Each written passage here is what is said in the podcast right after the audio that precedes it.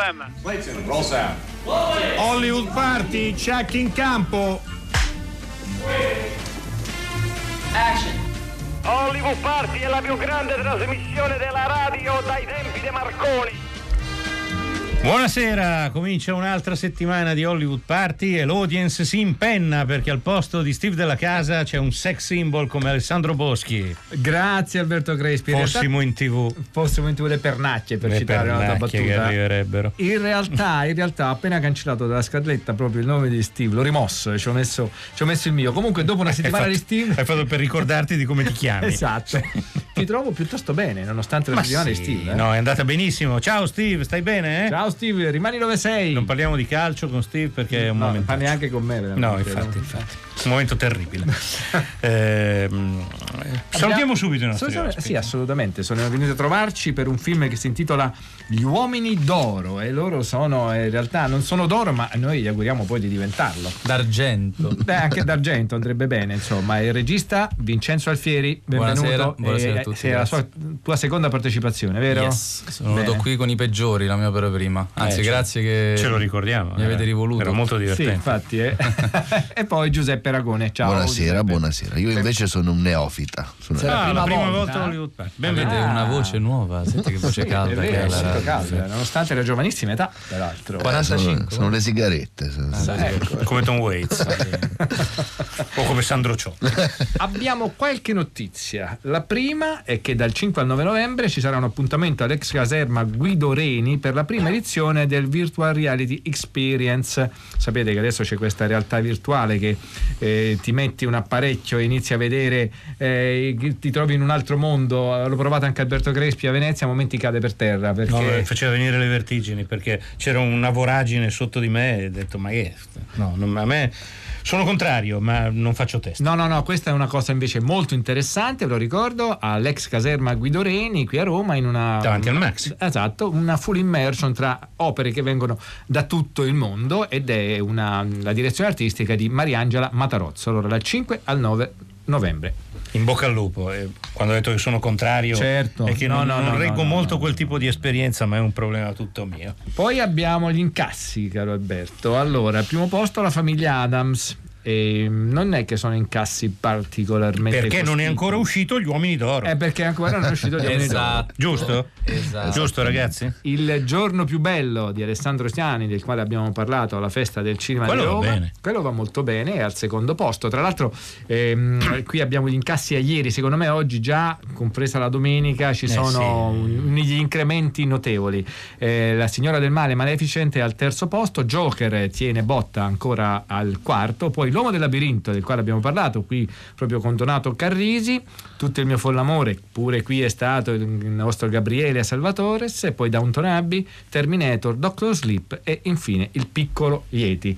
Andrete al cinema stasera voi? Io vado a vedere Carrisi. Ieri ho visto Terminator. Albano Carrisi. Ah, Albano. hai visto Terminator? Sì, Com'è? ho avuto sto coraggio. Com'è? No, eh, no. No, No. No, no, no. Vabbè. No, ma tra l'altro su Terminator io sono un po'.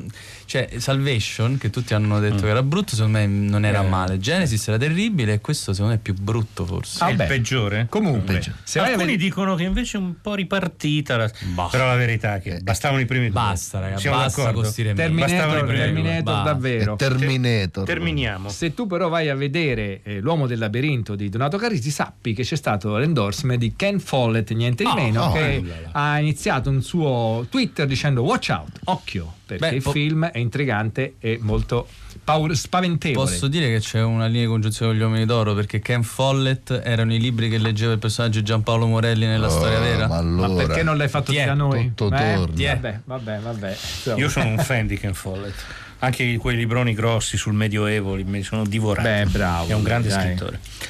C'è anche una notizia triste: eh, a 80 anni è morta Marie Laforêt, soprannominata la ragazza dagli occhi d'oro. Era un'attrice francese con due occhi effettivamente meravigliosi, ma anche una bravissima attrice e una grande cantante perché ha venduto milioni e milioni di copie eh, di dischi. Ha inciso anche, stavo leggendo poco fa ha inciso cover dei Rolling Stones, eh, di Bob Dylan, di Simon e Garfunkel, oltre a canzoni francesi naturalmente. Aveva esordito con, eh, con Alain Delon, era un esordiente anche lui, nel, nel thriller di René Clément In pieno sole, aveva 20 anni, poi ha fatto tanti film.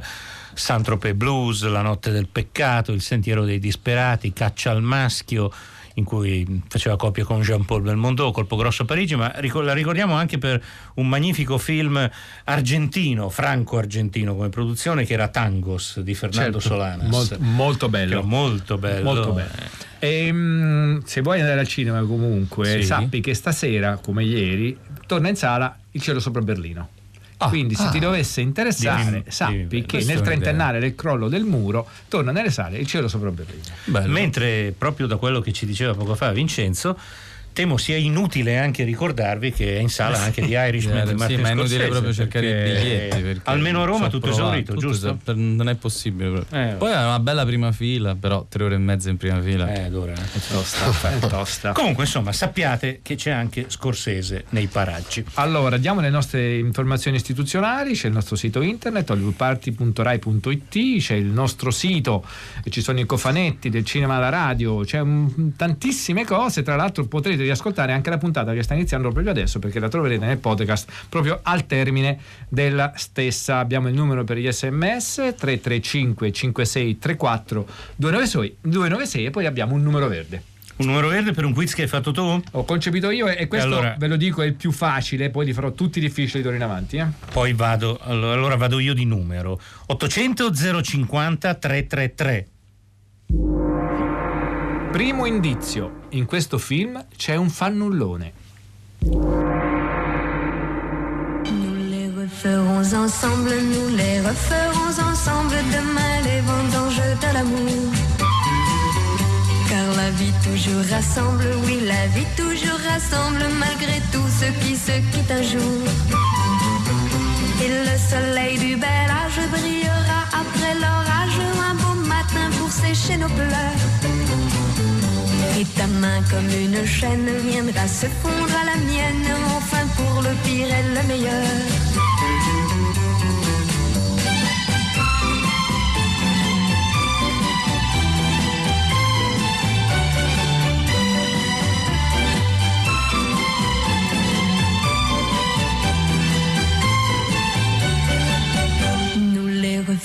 Ensemble, nous les referons ensemble demain les vendanges de l'amour. Car je sais que tu ressembles, oui je sais que tu ressembles comme deux gouttes d'eau à l'amour. Ma comparaison peut-être sur tes lèvres fera naître un sourire en guise de discours. Mais pourtant j'en suis certaine, ce soir autant que je t'aime, oui ce soir tu ressembles à l'amour.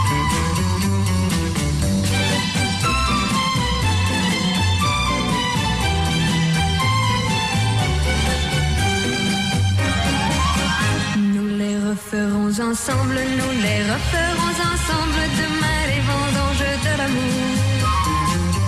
Car la vie toujours rassemble, oui la vie toujours rassemble malgré tout ce qui se quitte un jour. Et le soleil du bel âge brillera après l'orage un beau matin pour sécher nos pleurs.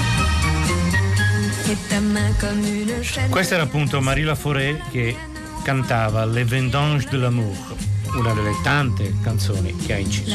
E adesso mettiamo sotto torchio i nostri due ospiti. Iniziamo, Eh, iniziamo dal regista, da Vincenzo Alfieri, che già hai un nome piuttosto impegnativo. Se chiamassi Vittorio, poi Eh, lo sarebbe ancora di più. Insomma. Più che altro se mi dessero un euro per tutte le volte che mi chiamano Vittorio. Eh, mi immagino, però vedi. Allora, noi- sai, anche a me quando mi, mi arrivò il provino mi scrissero un provino con Vittorio Alfieri faccio, Ammazza. Se li porta bene.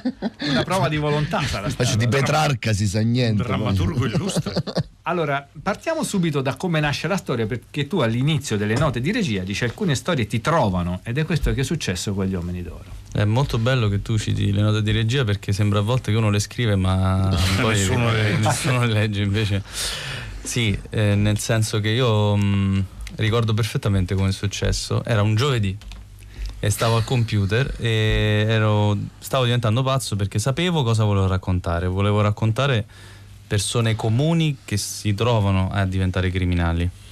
E non so perché, ma volevo che fosse una storia vera. Volevo qualcosa di nostro, no? proprio di italiano che ci, ci avvicinasse no? in qualche modo a loro. Ma non trovavo nulla, nonostante le mie ricerche su internet. Il giorno dopo mi chiama Renato Sagno, il mio cosceneggiatore, chiedendomi come va, che fai, che schifo, eh, sto- e gli spiego questa cosa e lui mi fa, ah, ma lo sai che io ti ho chiamato per parlarti degli uomini d'oro? E io dico, ah, gli uomini d'oro. Che cos'è gli uomini d'oro? Bello questo titolo. E mi fa vedere questo trafiletto di giornale dove Meo Ponte, giornalista di Repubblica, dice se ne facessero un film partirebbe come i soliti ignoti, finirebbe come le Iene. E sono, a parte due film incredibili, due dei miei film preferiti. Quindi lì è sceso proprio Dio, mi ha illuminato. Già inizia a esserci simpatico. Ma, eh. ma gli uomini d'oro era un termine che era già in il questo termine articolo. giornalistico. Sì, sì, l'articolo era il Inizia colpo proprio degli il uomini d'oro. Perché, era c'era un i sette uomini d'oro di Marco Vicario film, insomma, Sì. altro film In realtà lo usavano perché è stato usato anche per altre sì, colpi. ogni È volta che fanno usato delle rapine tecnologiche rapine diciamo così, senza vittime. Ecco, sì, sì. eh, ingegnose, no? Eh, Infatti il film si apre con la definizione di uomini d'oro, dove dice un colpo Esatto. Messo a segno no? con l'utilizzo solo del- dell'ingegno e soprattutto puntini puntini senza vittime e i puntini puntini non diremo perché. No, infatti, infatti. Ehm, il cast è molto variegato. Sì. Ecco, e tutte le... a Ovviamente parte Giuseppe A- a Ragone, parte che è stato Giuseppe- tagliato tutto dal film A ovviamente. parte, ancora non lo sa, a parte me che non lo non sa. sono variegati. Lui- solo di spalle. Lui è nel cast solo per fare interviste radiofoniche. Esatto. De- detto questo, ecco, erano tutti loro? Avevi pensato ad altri personaggi oppure avevi già in mente l'idea di scegliere loro o è st- è avvenuto tutto in virtù di Provini? No, io non scrivo pensando agli attori, proprio una cosa che non riesco a fare, nonostante ogni volta si riproponga questo problema, perché ogni volta consegno la sceneggiatura e poi dico, ah, chi hai pensato? Eh, boh, c'è un direttore casting che Davide Zurlo ci penserà con me. Ehm, che cosa è successo? Che una volta scritta la prima stesura io vado sul set di Metti la nonna in freezer a trovare Giancarlo Fontana e Giuseppe Stasi, i miei amici, oltre che colleghi e soci di uno studio creativo, e vedo Fabio De Luigi che era seduto su una sedia così a studiare il copione per i fatti suoi in attesa di fare la scena. E vedo quest'uomo abituato a vederlo no un istrionico simpatico al cinema invece mi sembra molto molto riservato anche un po' cupo con questo sguardo un po' mh, ehm, non lo so sul chi va là. E io dico ma certo eh, non so, c'è qualcosa negli occhi Fabio Luigi. E così torno a casa ci continuo a pensare ci penso ci penso ci penso. E dico ai miei colleghi ma Fabio De Luigi per fare questo ruolo? E tutti mi dicono fichissimo ma non lo farà mai ma figurati. E quello è Fabio De Luigi tu sei che hai fatto un film che, tu che non ha visto nessuno dove vai? E quindi lo dico alla produttrice che mi dice più o meno la stessa cosa. E io contatto Fabio Luigi tramite Giuseppe Stasi gli facciamo leggere il copione e lui mi dice guarda il copione è bellissimo Vince fichissimo ho capito tutto ho capito che film vuoi fare non lo farò mai Confer- confermando Confermato. E siccome io sono voci. uno di quelli che come quando no, tu ci provi con una ragazza e lei ti dà il palo e allora no ci devo riuscire è la stessa cosa e ci ho messo quattro mesi e l'ho convinto Ascoltiamo una clip. Tutta giornata in coppa a stu cessi furgona. Sai come ha godo bella la pensione a 60 anni? Una salute in merda e le morrode a culo. Ci pagassero bene almeno. Invece no, tutti i giorni. Tutti sti soldi a rete a schiena, noi ci fanno massa tanto per quattro spicci. Sai che c'è? Una questione, no? Facciamo una die doppietta e poi ti faccio vedere se non mi faccio due sacchetti a cadereta. A così ci vogliamo un culo a tutto quanto. Poi scusami, no? Meglio a noi che allo Stato, ci pazienza. Dico bene o no? Oh, Torini, dico bene o no? Madonna mia, è spiccio due parole, però proprio piscianza là. Basta! Chiudi sta cazzo di bocca! Ti fa cagare sta vita qua! E allora vai, vattene! Fai qualcosa! Però stai calmo. Ma sai che c'è? Falla sta rapina, vai! Facci vedere! Non c'è neanche bisogno della doppietta, nascondi uno dentro la cassaforte e gli fai scambiare gli speciali. Io guarda, sono anche disposto a far finta di niente, basta che poi ti levi dalle balle e non ti sento più e non ti ascolto più! Un napoletano di meno! Ecco, un napoletano di un meno. tipico Fabio De un Luigi tipico Fabio De Luigi con un- invece un tipico Giampaolo Morelli sono all'interno del furgone dove, Sì. e che dovrà essere eh, rapinato qui è proprio una delle scene iniziali e io però volevo chiederti una cosa perché eh, ehm, è una cosa che è in comune proprio con il film di Donato Carrisi L'uomo del labirinto c'è stata molta attenzione ai personaggi secondari i due poliziotti ad Ah. Esempio ehm, sono secondo me davvero è già la seconda cosa incredibile che dici eh, già, per chi alla fine. Ehm, e, e comunque sono davvero indovinati perché non hanno la faccia da protagonista, ma hanno la faccia da poliziotti. Quindi secondo me lì c'è stato un lavoro di casting eh, davvero accurato. Sì, no, io, io sono un attore prima di essere un regista. E questa è la prima cosa incredibile che tu ci dici. Beh, ma nei peggiori, infatti, No, era ma certo, coprotagonista certo, eh, insieme, ricordo- insieme a Lino Guanciale. Io amo gli attori, adoro lavorare con loro e non sono un fan del fatto che spesso i film, purtroppo molto spesso i film italiani, i film all'estero no, hanno una prima fascia curatissima e poi a scalare Esatto. sempre meno curata. E, mm, invece per me non è così, un film è un- no, nell'economia delle cose deve- devono funzionare tutti. In quel caso credo veramente che abbiamo fatto due scelte molto bizzarre, particolari. Avevo visto Guglielmo Poggi che fa diciamo quello più giovane in tanti film, è un ragazzo veramente molto talentuoso, ha una faccia pazzesca, l'avevo visto nell'opera prima dello sceneggiatore di Smetto quando voglio, il eh, come si chiamava? Tu l'hai fatto quel film? Eh, a- Valerio Attanasio. Valerio Attanasio. Ce l'ho fatta. Esatto. Ehm, ed è molto bravo. E l'altro l'ho visto in 2000 film, nel senso l'avevo visto in Piuma di, di Rowan Rowan Johnson, Johnson, bellissimo, certo. un film a me è piaciuto tantissimo. E motivo per cui, per esempio, c'è qui Giuseppe, io non lo dico perché qui, eh, Giuseppe io l'ho visto in Beata Ignoranza di Massimiliano Bruno. Eh, Giuseppe è pazzesco perché eh, io dico che è un Gio Pesci italiano, nel senso che lui riesce a passare da 0 a 100, che sarebbe 0 la commedia, 100 all'improvviso a spararti in faccia, con una tranquillità incredibile. C'è una scena nel film tra lui e Fabio Luigi di una difficoltà per un attore secondo me notevole e Giuseppe ha una qualità secondo me rara nel nostro cinema, è veramente un caratterista e ha una voce stupenda. Ecco, ti faccio il bonifico subito stasera. Sì, infatti immagino che tu abbia detto queste cose, te le abbia dette dopo che hai firmato il contratto. Ascoltiamo un'altra clip. Quando ritiro il furgone io sono senza scorta. Tu ti fai trovare a metà strada prima che carico il sacco. Poi abbiamo 10 fermate prima di arrivare all'ufficio centrale. Arrivati lì, la pattuglia torna in questura e lascia il furgone. E a quel punto noi siamo liberi di scaricare i soldi. Mi sembra buono. Quando sostituiamo i soldi con la carta, i sacchetti devono pesare uguale alla bolla. Quindi ci serve una bilancia. Scusa, ma di quanti soldi parliamo? Allora, se un milione sono 13 grammi, vuol dire che 100 kg di carta sono 4 miliardi. Do un numero lievemente diverso da 4 miliardi, il numero del quiz 800 050 333. La seconda indicazione, il secondo indizio è in questo film c'è un pedofilo. You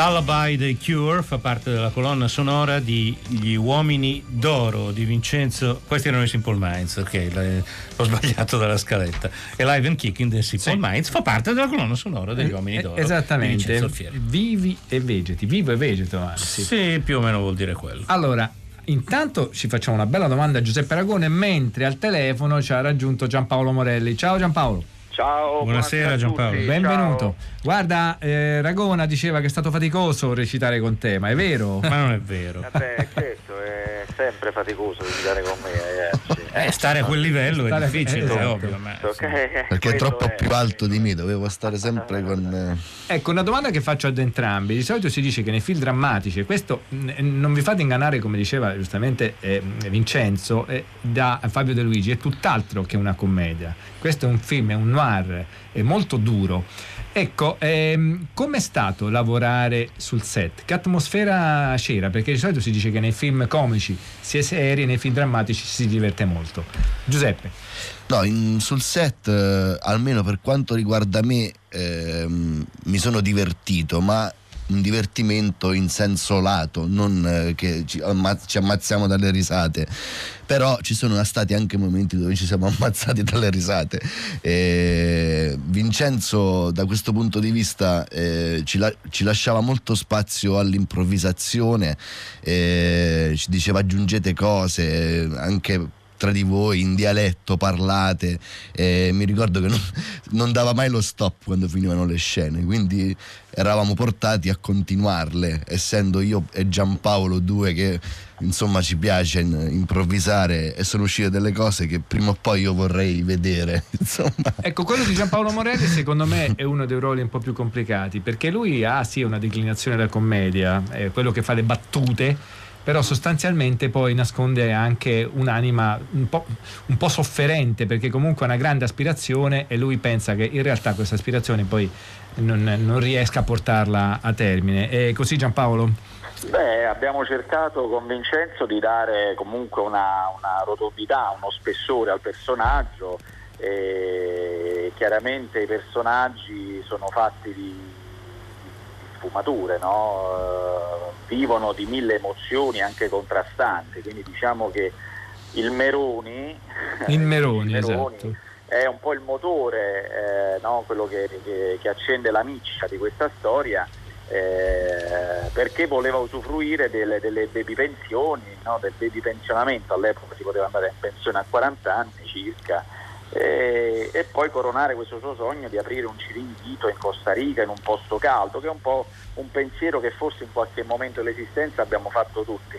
E lui stava per realizzarlo, ma a tre mesi da questo suo baby pensionamento cambia la legge e quindi si vede costretto a fare altri vent'anni alle poste. Da lì gli scatta sta molla di tentare il tutto e per tutto per realizzare il sogno. E, E tra l'altro c'è la battuta in cui ti viene detto, dice, ma tu preferisci farti 20 anni eh, alle poste invece che in carcere, tu dici, beh, ma, ma perché c'è differenza? Ah, esatto. Eh, sai, porta tutti i giorni no? il, il furgone lì, porta valori, una vita fatta di, di- di orari no? sempre uguali, soprattutto in un uomo, ricordiamo che è una storia vera, eh? Comunque Certo, un sì, uomo sì. che aveva altre aspirazioni, altre ambizioni, forse anche futili se vogliamo, però erano le sue, erano quelle.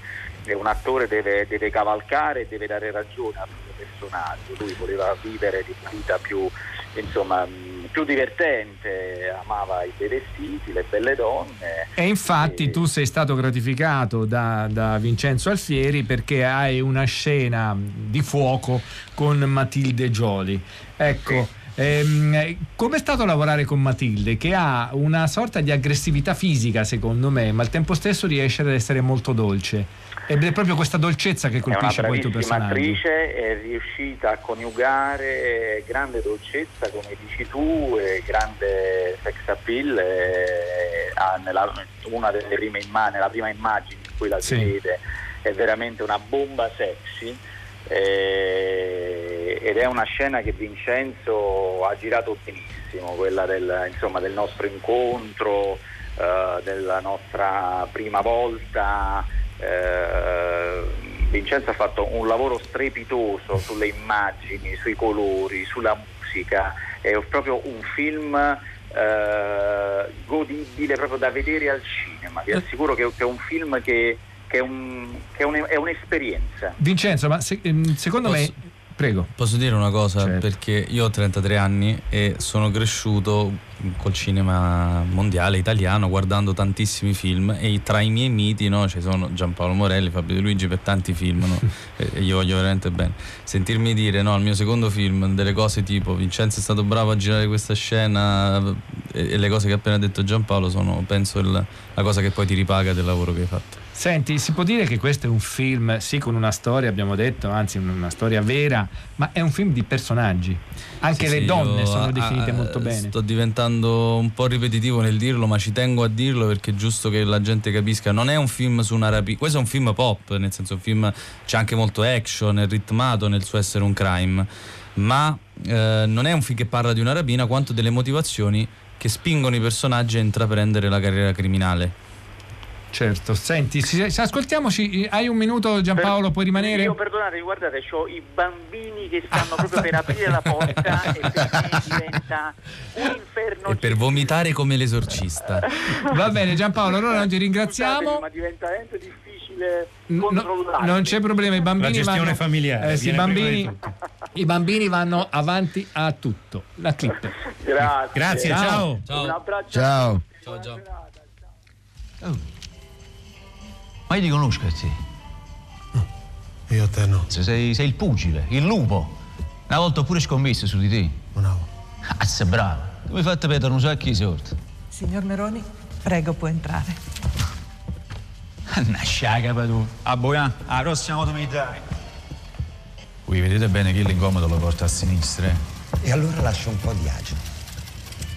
Abbiamo un evento importante. Molto importante.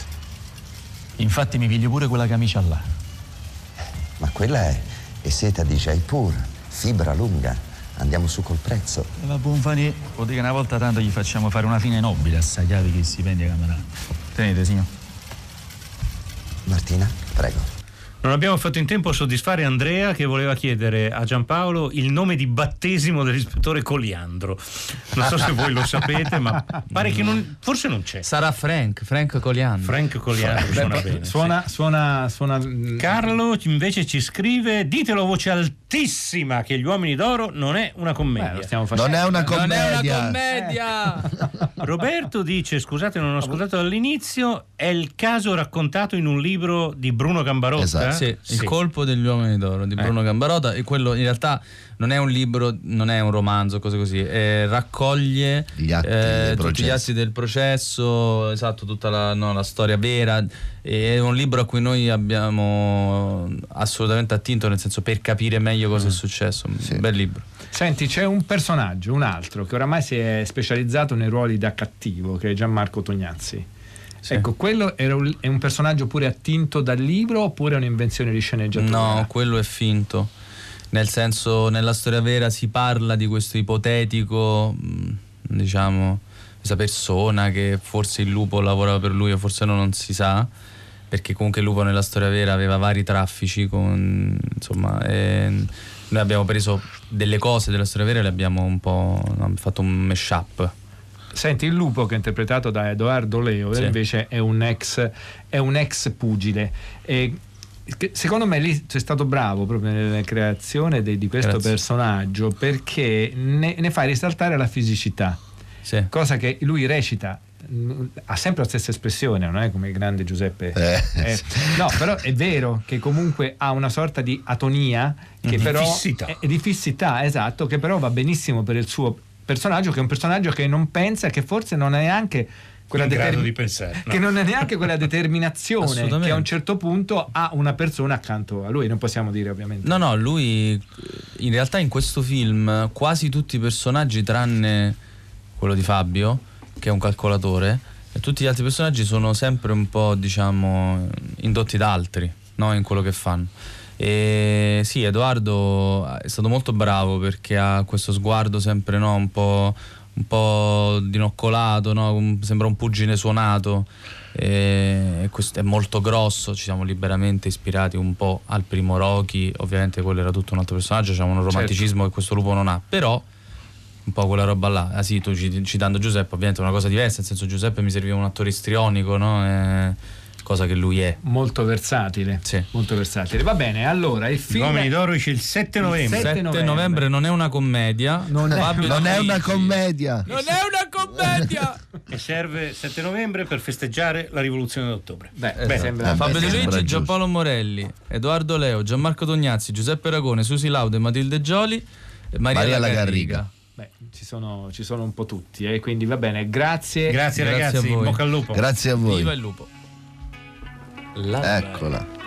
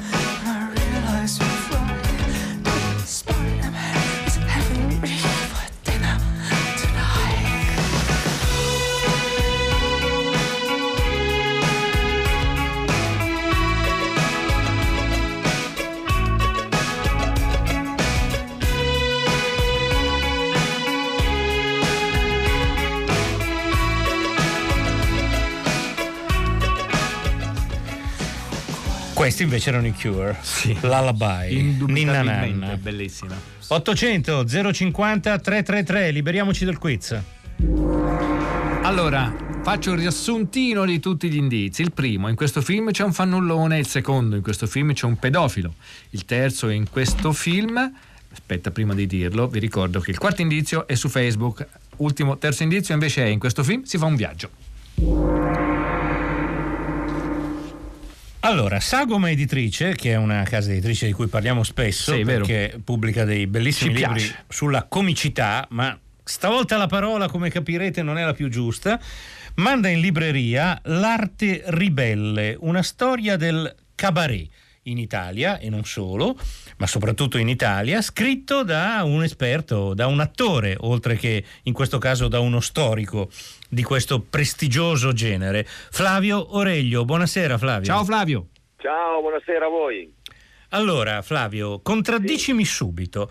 Comicità non è la parola giusta. Tu mh, nella prima parte del libro punti molto su questo concetto. Il cabaret è un luogo, oltre che un genere, ed è un luogo dove non necessariamente uno va a vedere i comici, come suol dirsi. Eh, raccontaci un po' questa impostazione del libro che mi sembra, dici- mi sembra fondamentale.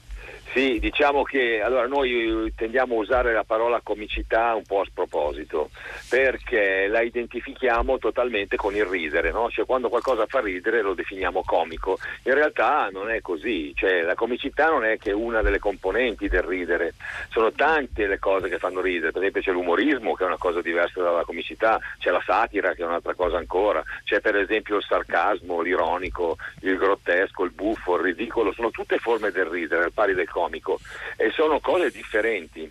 Eh, quindi è sbagliato identificare tutto ciò che fa ridere con il termine comico. Mm, si può essere, diciamo, si può far ridere senza essere necessariamente definiti comici. Faccio un esempio su tutti, lo porto sempre come esempio, grandissimo artista, eh, Giorgio Gaber per esempio. Gaber faceva ridere tantissimo, ma solamente diciamo uno stupido, un idiota potrebbe definire Gaber un comico, perché Gaber non era un comico. Stanlio Ollio erano due comici, grandissimi e immensi, fantastici. Quello che mi piace eh, sottolineare è che qui non si vuole fare assolutamente una serie A e una serie B, si tratta solo di definire diversamente le cose, perché questo è l'ambito corretto in cui ci si dovrebbe muovere. Questo è un libro molto milanese, infatti leggendolo mi sono anche un po' commosso Flavio, non te lo, non- non- non te lo nascondo. Ehm, si parla dei gufi, si parla di Dario Fo, si parla proprio dell'esplosione del cabaret in quella città in due luoghi, mh, in luoghi molto diversi fra di loro. Insomma. I due luoghi principali di cui tu, tu racconti molto sono il derby da un lato e lo Zelig dall'altro, ma lo Zelig arriva a un certo punto, giusto? il derby invece è stata veramente la culla di tantissimi talenti, alcuni dei quali hanno poi fatto molto cinema e altri no, naturalmente. Sì, eh, diciamo che c'è una storia molto articolata e complessa e eh, vorrei però chiarire un concetto. Il eh, cabaret nasce a Milano ma non è un fenomeno milanese eh, o comunque non solo milanese perché a questa diciamo, tradizione hanno contribuito personaggi che sono arrivati da tutte le parti d'Italia. Vabbè, non c'è dubbio. Sì, sì. Faccio- eh, sì, però eh, venivano tutti a Milano a fare il cabaret. Sì, sì, Questo è è il punto, nelle altre città non c'era. Eh, se volevi fare il cabaret dovevi venire a Milano. Questo è strano, è un fatto storicamente accertato, eh, non, è un- non vuole essere eh, diciamo, messo lì come un merito o come un discorso campanilistico nel modo più assoluto, è solamente una, un- così, una constatazione storica. Perché, faccio un esempio, non so, il gruppo motore di Enzo Iannacci, che tra l'altro non nacque al Derby ma in un altro locale di Milano, c'era il Cab 64, eh, era formato da Cocchi e Renato che arrivavano dal Varesotto sostanzialmente. Sì, C'era da Bruno no? Bruno Lauzi che arrivava Eh, da Genova. dalla Liguria. C'era Lino Toffolo che arrivava dal Veneto e Felice Andreasi che arrivava dal Piemonte. Quindi ehm, era un gruppo che lavorava a Milano ma arrivava da tutte le parti d'Italia. Appunto. Poi altri contributi sono stati dati, basta ricordare Franco Nebbia che era romano e fece il Certo. cabaret a Roma, a Milano scusa. Sì, sì, sì. Ah, Tra le tante cose che avremmo potuto ascoltare abbiamo scelto di prendere un pezzettino dei Gufi che fanno parte della mia e forse anche della tua infanzia. Il mitico quartetto, dunque Nanni Svampa, Lino Patruno, Roberto Brivio e Gianni Magni, giusto? Esattamente. La formazione l'ho detta bene, sì. Hai detto giusto. Eh, I Gufi. Guarda qui, mai niente. Che aveva un'osteria di sfolati. Dove l'hai Pinotta? Eh, dove poi Avanti. Pinotta? Vino. Vai veloce. Forza. Pedaleur. Poi due là che ti siete andati, che le trimesche te se ne... No. Nessuno sta all'estero. Sì, all'est. In galera, no all'est. Te giochi, dai, sterofilo, Dai, che è un Vai, pezzo dai. che non si fa Eh, nei cantici. Ma chi l'è che dice, chi l'è che dice che il vino fa male? Sarà un barbone. Chi è che dice che il vino fa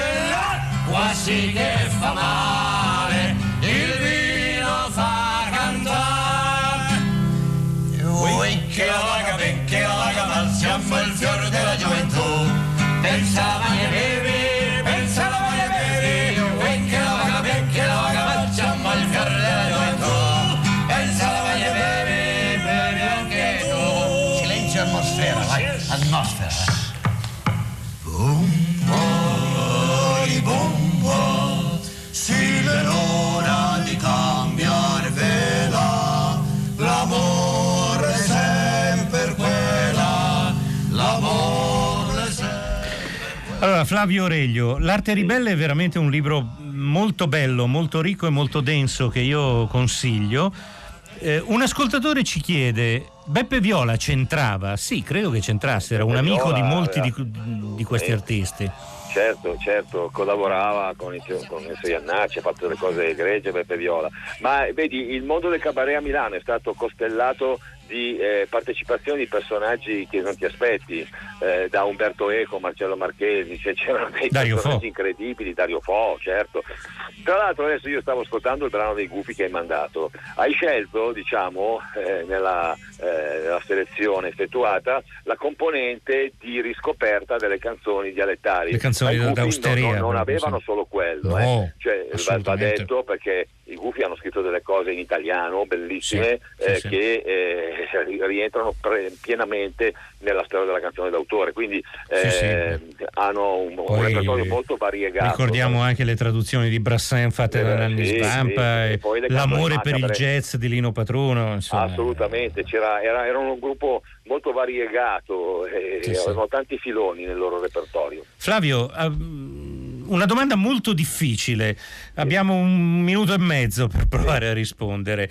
Noi siamo un programma di cinema. Il tuo è un libro che parla soprattutto di teatro, di performance dal vivo.